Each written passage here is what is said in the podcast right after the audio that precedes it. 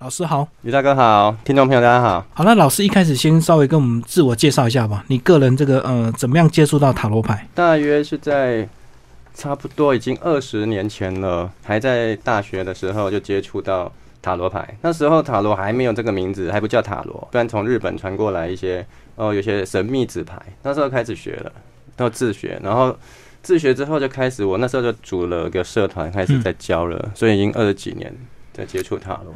对，所以你那时候自主的社团就是以日本纸牌不叫塔罗就对。那时候塔罗是应该是西洋传过来，传到日本，那日本再传到台湾。那因为日本那时候可以呃翻译成中文的嘛，对啊，嗯嗯，所以那自那时候日本的算命书比较多，所以从日本传来的。然后从那时候研究到现在，那时候是是不是因为你感受到这个真的有它的这个灵验，所以你才会一直投入这样子吗？对，后来觉得学一学，他觉得他非常有系统，然后在占卜的时候，只要你拿到那个诀窍哈，应该算都还蛮准的。然后一般你在教人家的时候，也他们都学很快，所以现在占卜师、塔罗占卜是非常多嘛，就是因为他学习上还蛮容易的，呃，也就是说他容易准、容易灵验这样子。那他一般这个学是自学，还是说呃要要透过老师这样子？哪一种方式？一般很自学是比较困难，所以一开始我很早就出来教，就是因为那时候大家都只有少数非常少的资料可以学，然后都是牌比较多，可以买到牌。那最早的时候连牌也很难买到，都是日本传过来的一些纸牌，然后后来才慢慢从国外啊，从西洋那边引进这些他们原创的塔罗牌。那通常都是要看一些资料，然后但我们现在这个教学都很久了，跟老师学还是比较快。像一开始我们在社团推行嘛，那社团学的，因为大家一起学就很快。有时候一个动作，那书上可能资料上要写好几页，你看一看也不见得知道在写什么动作。所以我们一起教学的时候就互相观摩就很快。哦，所以互相观摩、互相学习就非常快，就对。对，哼哼。那塔罗这个占卜，这个整个历史要从多久以前讲到现在？塔罗。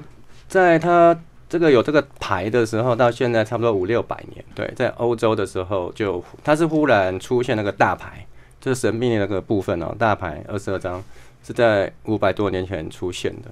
然后那时候一开始其实就它就有一些神秘的意味了，因为他画的东西很奇怪，大家都不太了解。可是那时候那是贵族命他请画家帮他画的，也就是说他画的内容其实他们。筛选过的，所以它这个筛选一定有它的用意。嗯，所以后来其实，在这一类的牌哦，不管因为我们现在还有扑克牌嘛之类的，都很像，其实都有吉普赛人在算。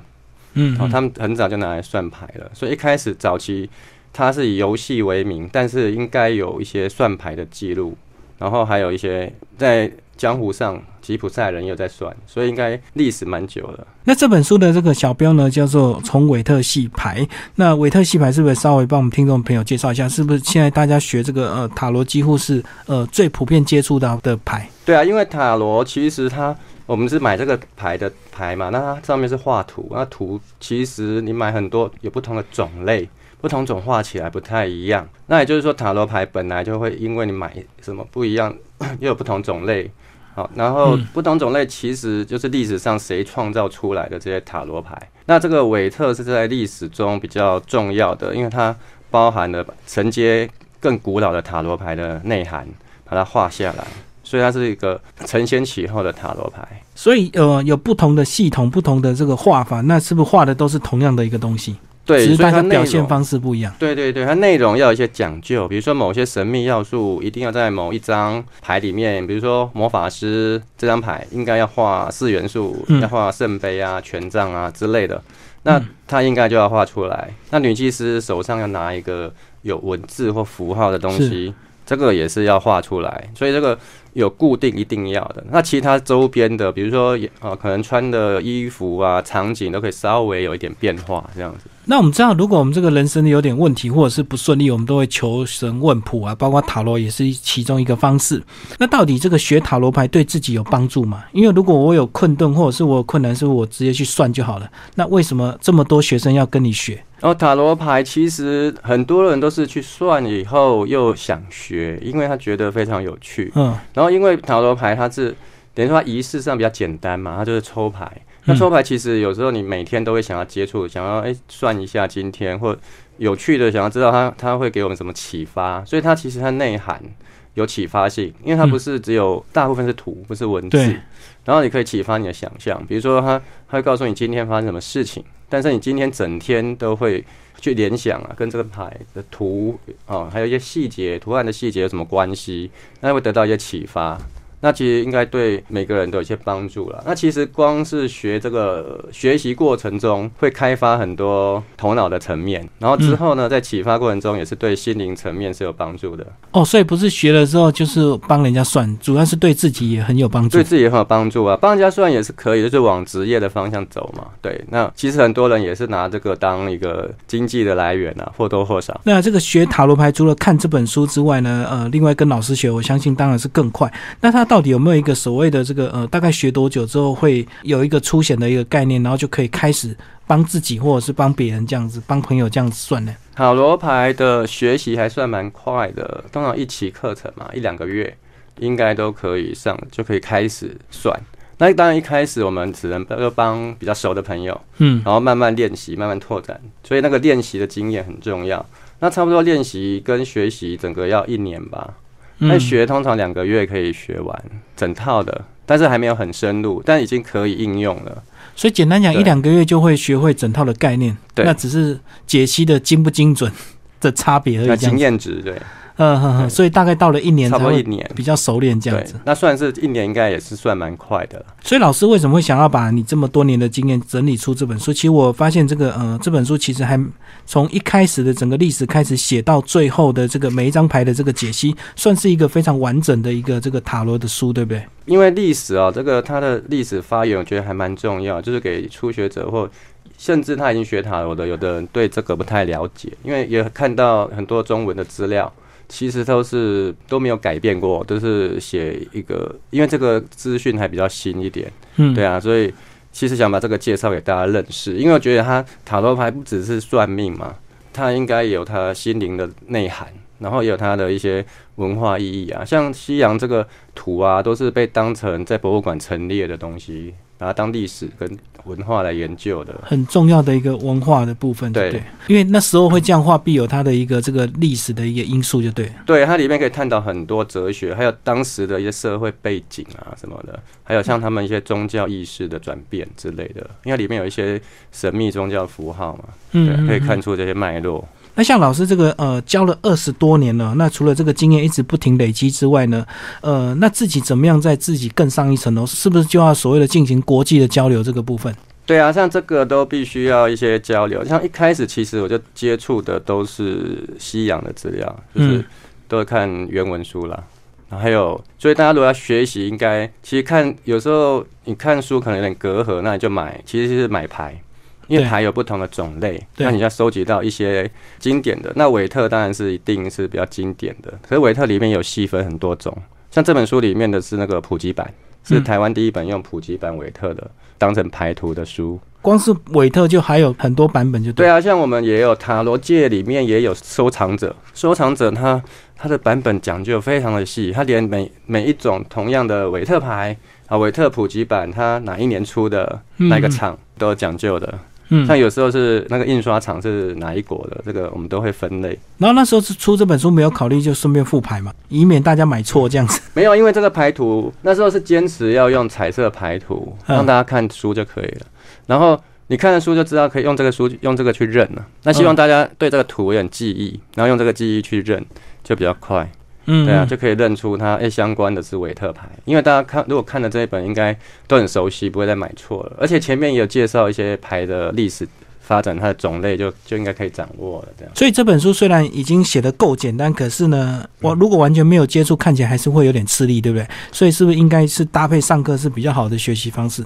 对啦，上课应该还有很多解释，其实还有很多没办法讲了，因为篇幅还是有限嘛。虽然已经很多字了，那因为它每张牌，我这边是用文字，就是说它是文章式的叙述，不是说好像很片段的一个解析啦，所以它文字会比较长。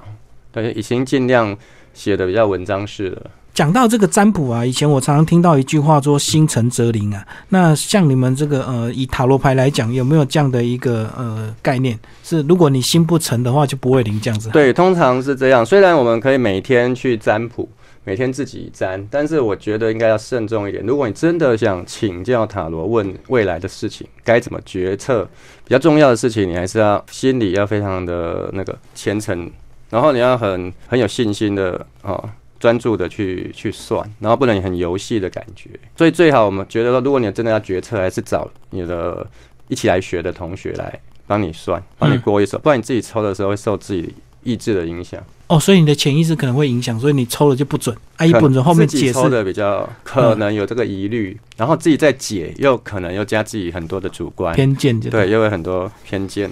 就可能你你就是解析你自己想听的，就对。对啊，就有一些盲点在，所以最好还是透过别人的手跟口来帮你占卜，是一个比较客观。如果你需要客观的解析的话，所以透过上课跟所谓的社团交流这样子嘛。对，这个进步非常快。那一般学塔罗是都还是以年轻人为主吗？现在已经很普遍嘞。现在很多，然后是不是女生大于男生？女生还是大于男生，但年龄层已经非常普遍了。很多人都是妈妈来学的啊，然后回去回去帮小孩算呢。那为什么女生会比较大于男生？是不是男生都比较不信这个这样？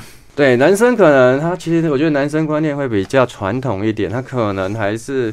比较，如果要算的话，他可能比较倾向于像传统东方的东西。嗯，那西洋的东西，我觉得女女生会选择很多西洋的，然后加上现在很多西洋身心灵一起搭配、流传搭配，对，所以他们就一起还蛮蛮流行的这样。哦，所以有时候人家塔罗可能还还还搭配什么星座这样子。对啊，星座啊，也是应该，其实它人口也是女生还是多一点的。对，塔罗里面有一些学理，它跟星座有相关，它后面有附一个，它图里面就有画出星座了。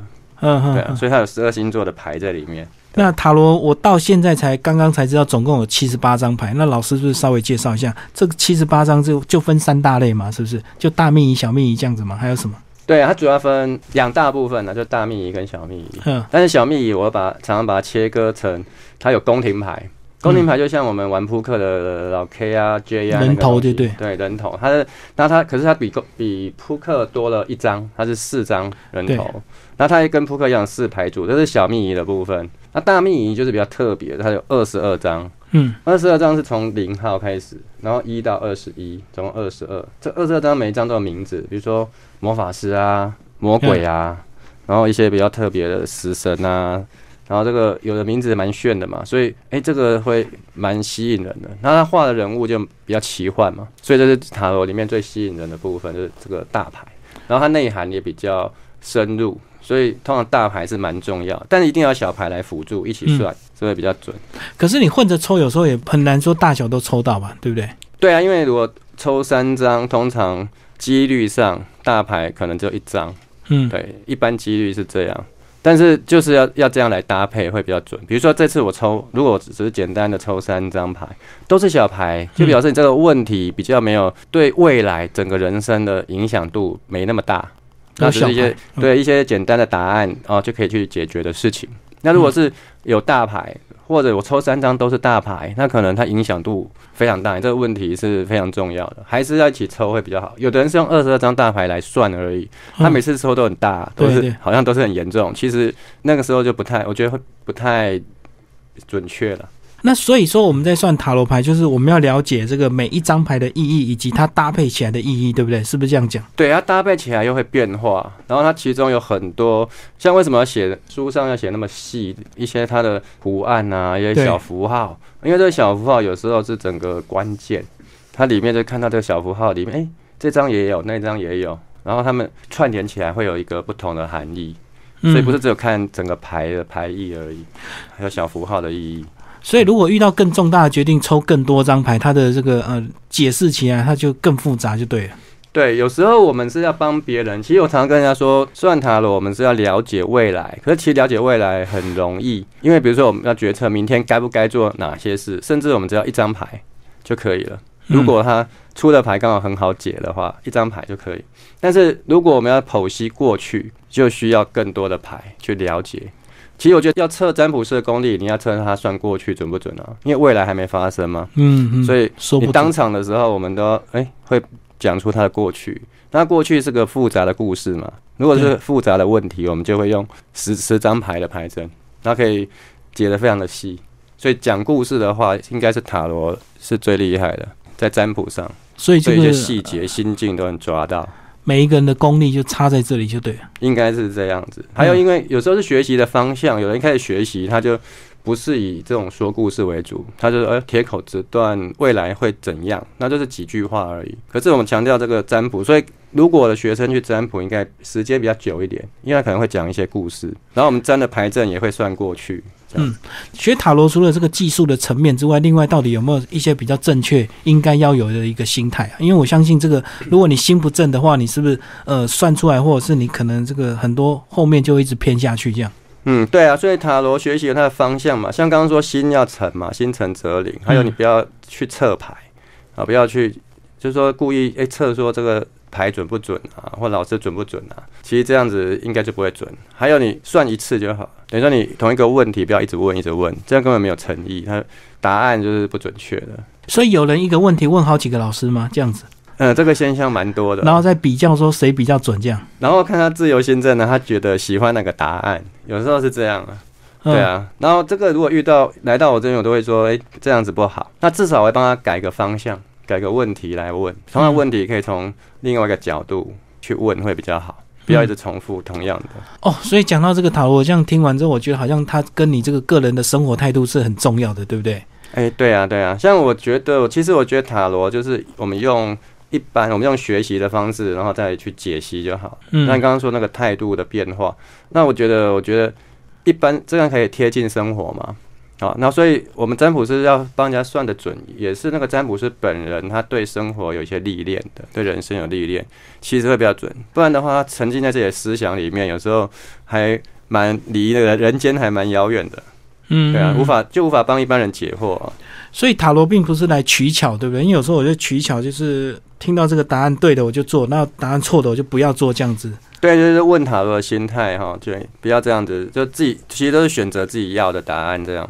对，嗯嗯嗯，然后我们占卜师也是啦，就是说有些占卜师想要速成，然后就想要用一些比较通灵的方式。有时候观念上，有时候我们帮人家算的很准，那观然后问卜者还会觉得说，好像哎，为什么会这么准？是不是用通灵的方式？其实我不赞成算塔罗用通灵的方式啊，因为塔罗它本身你照那个牌来解，它就有它的准确度了。就该怎么算就怎么算，不需要额外去告诉说我有神通这样子。对啊，我觉得这个不太需要这样子。一开始在推广塔罗，就是觉得想要跟这东西厘清一下，它其实是不一样的东西啦。可是我相信也是有些老师是走比较偏门的，对不对？各行各派都有一些，其实各种风格不一样。嗯嗯嗯。那我就觉得是一个态度的选择，看哦，我是朝向这种方式的，对。所以听老师这样讲，应该跟着你学的学生应该都跟比较久，对不对？对啊，都蛮久了。因为我基础课都开很少，都在教深入的课，其实都是一直来进修的一些占卜师。对，所以就一直用实际的经验在操作嘛。因为永远都有很多解释可以一直解，对啊，像光韦特牌，它就是有很多可以啊。何况塔罗里面还有很多不同的牌，还有它更深入的一些内涵。对，所以。要教也教蛮久的，光实战就已经呃有很多层面可以讲。接下来老师来帮我们讲一下，如果说呃对一些初学者完全没有概念的话，他是不是真的可以把这本书当做入门书，然后就拿这本书再配合一副牌，就可以开始自己练这样子？对啊，这本书哦，其实我们分成三大篇哦，前篇、主篇跟后篇。那主篇主要就是七十八张的牌的牌意，那牌意它有分图案、画面，比如说它大牌有都有四页。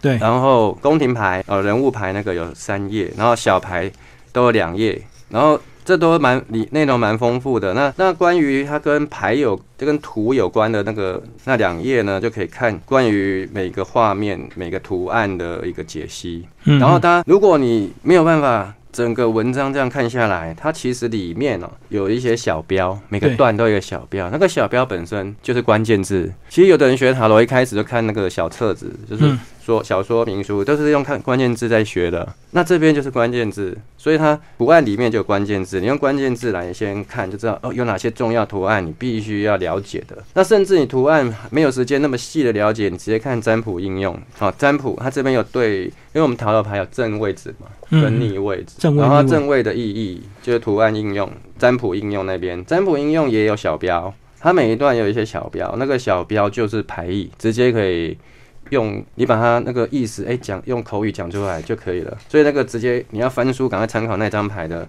哦，就看占卜不按占卜应用那边，它里面很多小标可以看。它逆位也是可以看这个小标，所以这样占卜起来，哎，这个这本书也可以当你的小抄啦。一个这个图案的小图案都有三种解释，一个是基本的意义，一个是所谓运用上以及这个逆位的一个应用就对了。对对对，可以这样说。所以它就分每张牌都分这三个层次来来写的。哇，所以这个一张塔罗牌好像一张这个艺术品一样，里面这么多小细节，然后每个细节你都要了解它的意思，跟正解跟反解。对对对，其实是对，像李大哥说那个艺术哈，对，其实我把塔罗牌当艺术来看，我觉得你要平常有有欣赏绘画、解析绘画的那个那个眼光跟本领哦，来来学牌会比较快，而不是用乱猜的。所以这个牌这个几乎就要随身携带，那个想到时候就随时拿来算一下，对不对？对啊，我是希望学完，像我觉得说，哎，如果跟我学一年的同学，这个图啊印在头脑里，嗯，七十八张都要印在头脑里，就不能再翻书了，因为你已经学了一年。对啊，然后他等于说，如果说我现在讲哦，恋人牌怎样怎样，那他应该头脑也就要冒出那个画面，想出那个样子。对，有画面会比较有感觉。嗯，对啊，那这个也是训练。比如说，其实刚刚说到年龄层哦，其实比较年轻的人对图案的记忆是比较快。对对对。可是我觉得说，哎，那如果你年纪已经到一个呃比较资深的时候来学，其实还是可以开发你的脑部对图案的记忆啊。图案的那个是是的想法，对，是有帮助的。所以每张牌这个了解这个本来的意义、正义、反义之后，接下来就是搭配组合的解释就对了嘛。对，组合解释它可能就是另外一个境界了，就等于无穷无尽的是解释什么，对不对？对。因为七十八张那不同的牌阵嘛，这样子加上一些不同的问题，它变化起来就非常多。所以听完这个老师解释，我才发现这个原来为什么有人这么着迷于这个塔罗，因为它是可以学一辈子的，对不对？永远学不完。对对对，我像我就研究了二十几年嘛，那其实我都是推新课程，因为永远有新的东西可以出来，可以有。新的东西产生出来可以教的，然后他们也是学习这样子。那老师，你这个教了二十几年，这个到最后有没有再结合一些什么额外的东西呀？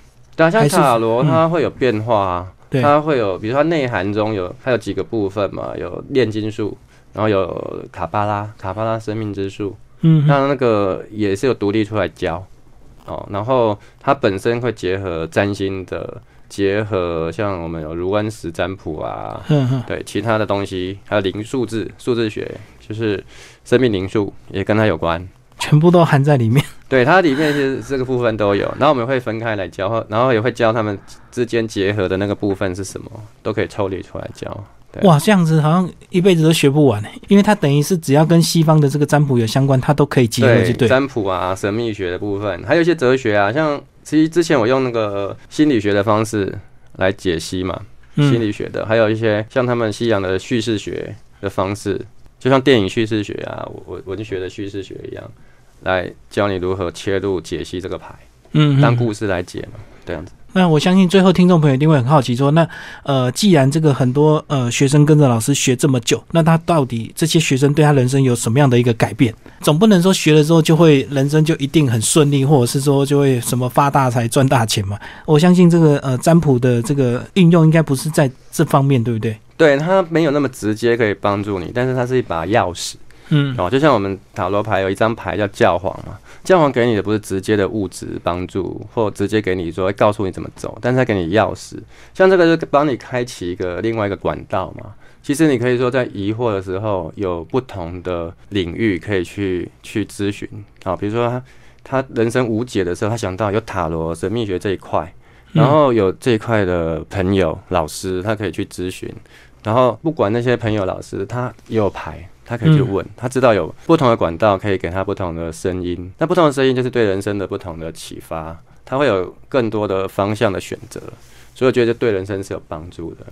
不过应该不太可能会得到一些所谓的直接的这个答案，对不对？因为照理讲，这个占卜应该不可能告诉你一定要或一定不要，对不对？那选择权是在个人个人自己了，对。但是我们主要我们跟心理智商很像的地方是说，我们帮你厘清问题。那比如说我们要，我刚刚说要算过去过去嘛，把故事算算精确，就是我们要掌握他到底发生什么事，对他的心理，对他，然后实际发生什么事，然后去帮他评估说，哎，哪些事其实是怎么样，所以最后让他自己去决决定该怎么走。哦，厘清问题，让他自己决定要做或不做这样子。对因为人总是不能为别人负责嘛。这个万一你告诉他可以做，他做错失败，是不是也是回头来怪占卜师？对啊，所以这个有时候我们会去厘清这个业力啊，我们不可能去帮别人承担啊，所以我们还是就是以个人为主，让他自己去去想自己的未来。最后，老师讲一下你为什么会愿意把这本书整理出来吧？因为我相信很多这个占卜书写到之后，他花了这么多这个不管是呃学费或时间，他一定要偷藏，一定要藏私，哦他怎么可能愿意公开呢？老师，哦你为什么愿尝试哦？因为我从来没有想过尝试，因为我觉得我都想的都是要发表，因为有太多的东西创造出来了，所以我嗯觉得只觉得教不完而已，所以这方面没有什么问题。好，在教的时候也是尽量教，因为我觉得是教不完的东西，就丢出来之后，自己又会再挖出新的东西？新的东西，对啊，而且他们消化的东西也不是很快啦，也嗯，是也是要一个时间啊。所以丢出来之后也不一定看得懂啊。简单来也讲，也没有这么难呐、只是说用心体会是应该是看得懂，只是说那个还是需要时间去历练，然后它的内涵的一些东西。那其实这本书是十几年前就写写的差不多了，只是今年又修改了一年整理。内容对就嗯对啊，所以他其实很早就想发表这个，因为我觉得这是基本的。我觉得对学塔罗人来讲，这个看完这本算是基本的入门，然后才可以深入有更多的领域。那我觉得希望学塔罗人不只是觉得拿来用一用而已，因为他我觉得要让大家知道塔罗其实有很多深入的东西。就是不能拿来当做这个兴致来了就随便算一算就对，一定要用一个比较严谨的态度来来练习来学习就对。对啊，一般人我觉得啊问卜的时候态度要要正确一点，还有占卜师也是，有时候是把塔罗真的把它当工具啊，可以赚钱啊什么的，嗯都有种比较速成的一种心态。所以他心那我觉得态就比较也是要改变这个东西。嗯嗯嗯，那对于这个还没接触塔罗或还没开始学这个，嗯，如果还没接触到老师这本书之前，是不是在坊间有很多书或很多派？那他到底要怎么选择一个对的老师跟他学？因为总有一些客观的依据嘛，对不对？虽然老师很棒，可是有些人总是那总不能老师你说的好就好，我还是要自己去评估嘛。那以国内的这种市场来讲，大概是一个什么样的一个生态啊？哇，这个问题很大，我知道，对啊。但是听众朋友一定会想知道。我觉得很多有些是要呃，一开始我觉得应该你牌要多看一点，对牌的了解。那我觉得有一个一个技巧很简单嘛，你想多半大家是在网络找老师的，对对对，对，那你要看这个老师他的资历，很多人学一学也很快就出道啦，嗯，然后可能他行销手法很好，他就很厉害，就对。对，嗯那所以说你要去看他的第一个，你看他的部落格嘛，很多老师会贴文章，嗯其他文章是抄的啊。那如果你看到这个文章，哇，一篇出来，哇，整个整个搜寻页里面好多都是同，那这些老师通常都是一样等级的，就不用去看他了，因为他就是抄袭的。嗯嗯其实我觉得抄袭的可能你跟这个老师学，你学到的不知道是几手的资料，嗯，那你就比较不用。你要看，你要真的去看他的教学教材对是哪里，对，所以他发表了有没有很多自己的创建，这个我觉得蛮重要的。嗯虽然我觉得说，哎、创建也不见得每个人都有一个程度了，但是我觉得这是最起码的，是要有自己的自己的一套。那有没有所谓的这种试上的这种方式？我先去上看看，哎，怎怎么样？每个我都上上看，最后才决定说要跟哪个哪一个也老师学。是有啊，也是有啊，只是说这个可能口袋要深一点才有办法。哦，每个都要上过才比较出来。他就会啊，他他如果事实上就会这样啊。对，那嗯事实上我觉得还有一个就是说，不要被那个有时候我们这一行跟别的方式行销不一样啊。有因为有些产品它可能是越便宜越好，可是嗯这个占卜可能有时候很奇怪，太便宜也是没有人没有人要上，会比较少。所以啊，有时候拉拉抬身价，但是不要被这个迷惑了。好，那最后老师讲一下你个人好不好？这个呃，如果听众朋友呃或者读者有兴趣想要跟你学的话，呃，他要到哪边去找你上课，或者是透过部落格或粉专这样？如果想要找我的资料的话，大家其实可以，如果在脸书，如果大家常用脸书的话，我有专门的讲塔罗的粉砖，因为我比较不喜欢开个人的粉砖啊，所以都我分星座的，有星座文章有一个，然后那我们现在讲塔罗嘛，我们塔罗的就是叫塔罗异次元。塔罗异次元就是我以前呢、在论坛的名字，所以后来就用当成粉钻的名字，专门讲塔罗的。可以那边看一些塔罗的资料。然后我还有一个官网啊，那个官网就是哎、这个书上哈，如果你想要找我的资料，这个书的前面这边哈嗯有写，然后你可以，你也可以在脸书搜寻 Ferris，那也可以，新书老师也可以，其实都很容易找到。好，今天非常感谢我们的新书老师为大家介绍他的新书《塔罗攻略》，然后这本书呢，狮子文化所出版。那听众朋友有兴趣也可以追踪老师的这个粉钻以及他的这个官网。好，谢谢老师。谢谢大家。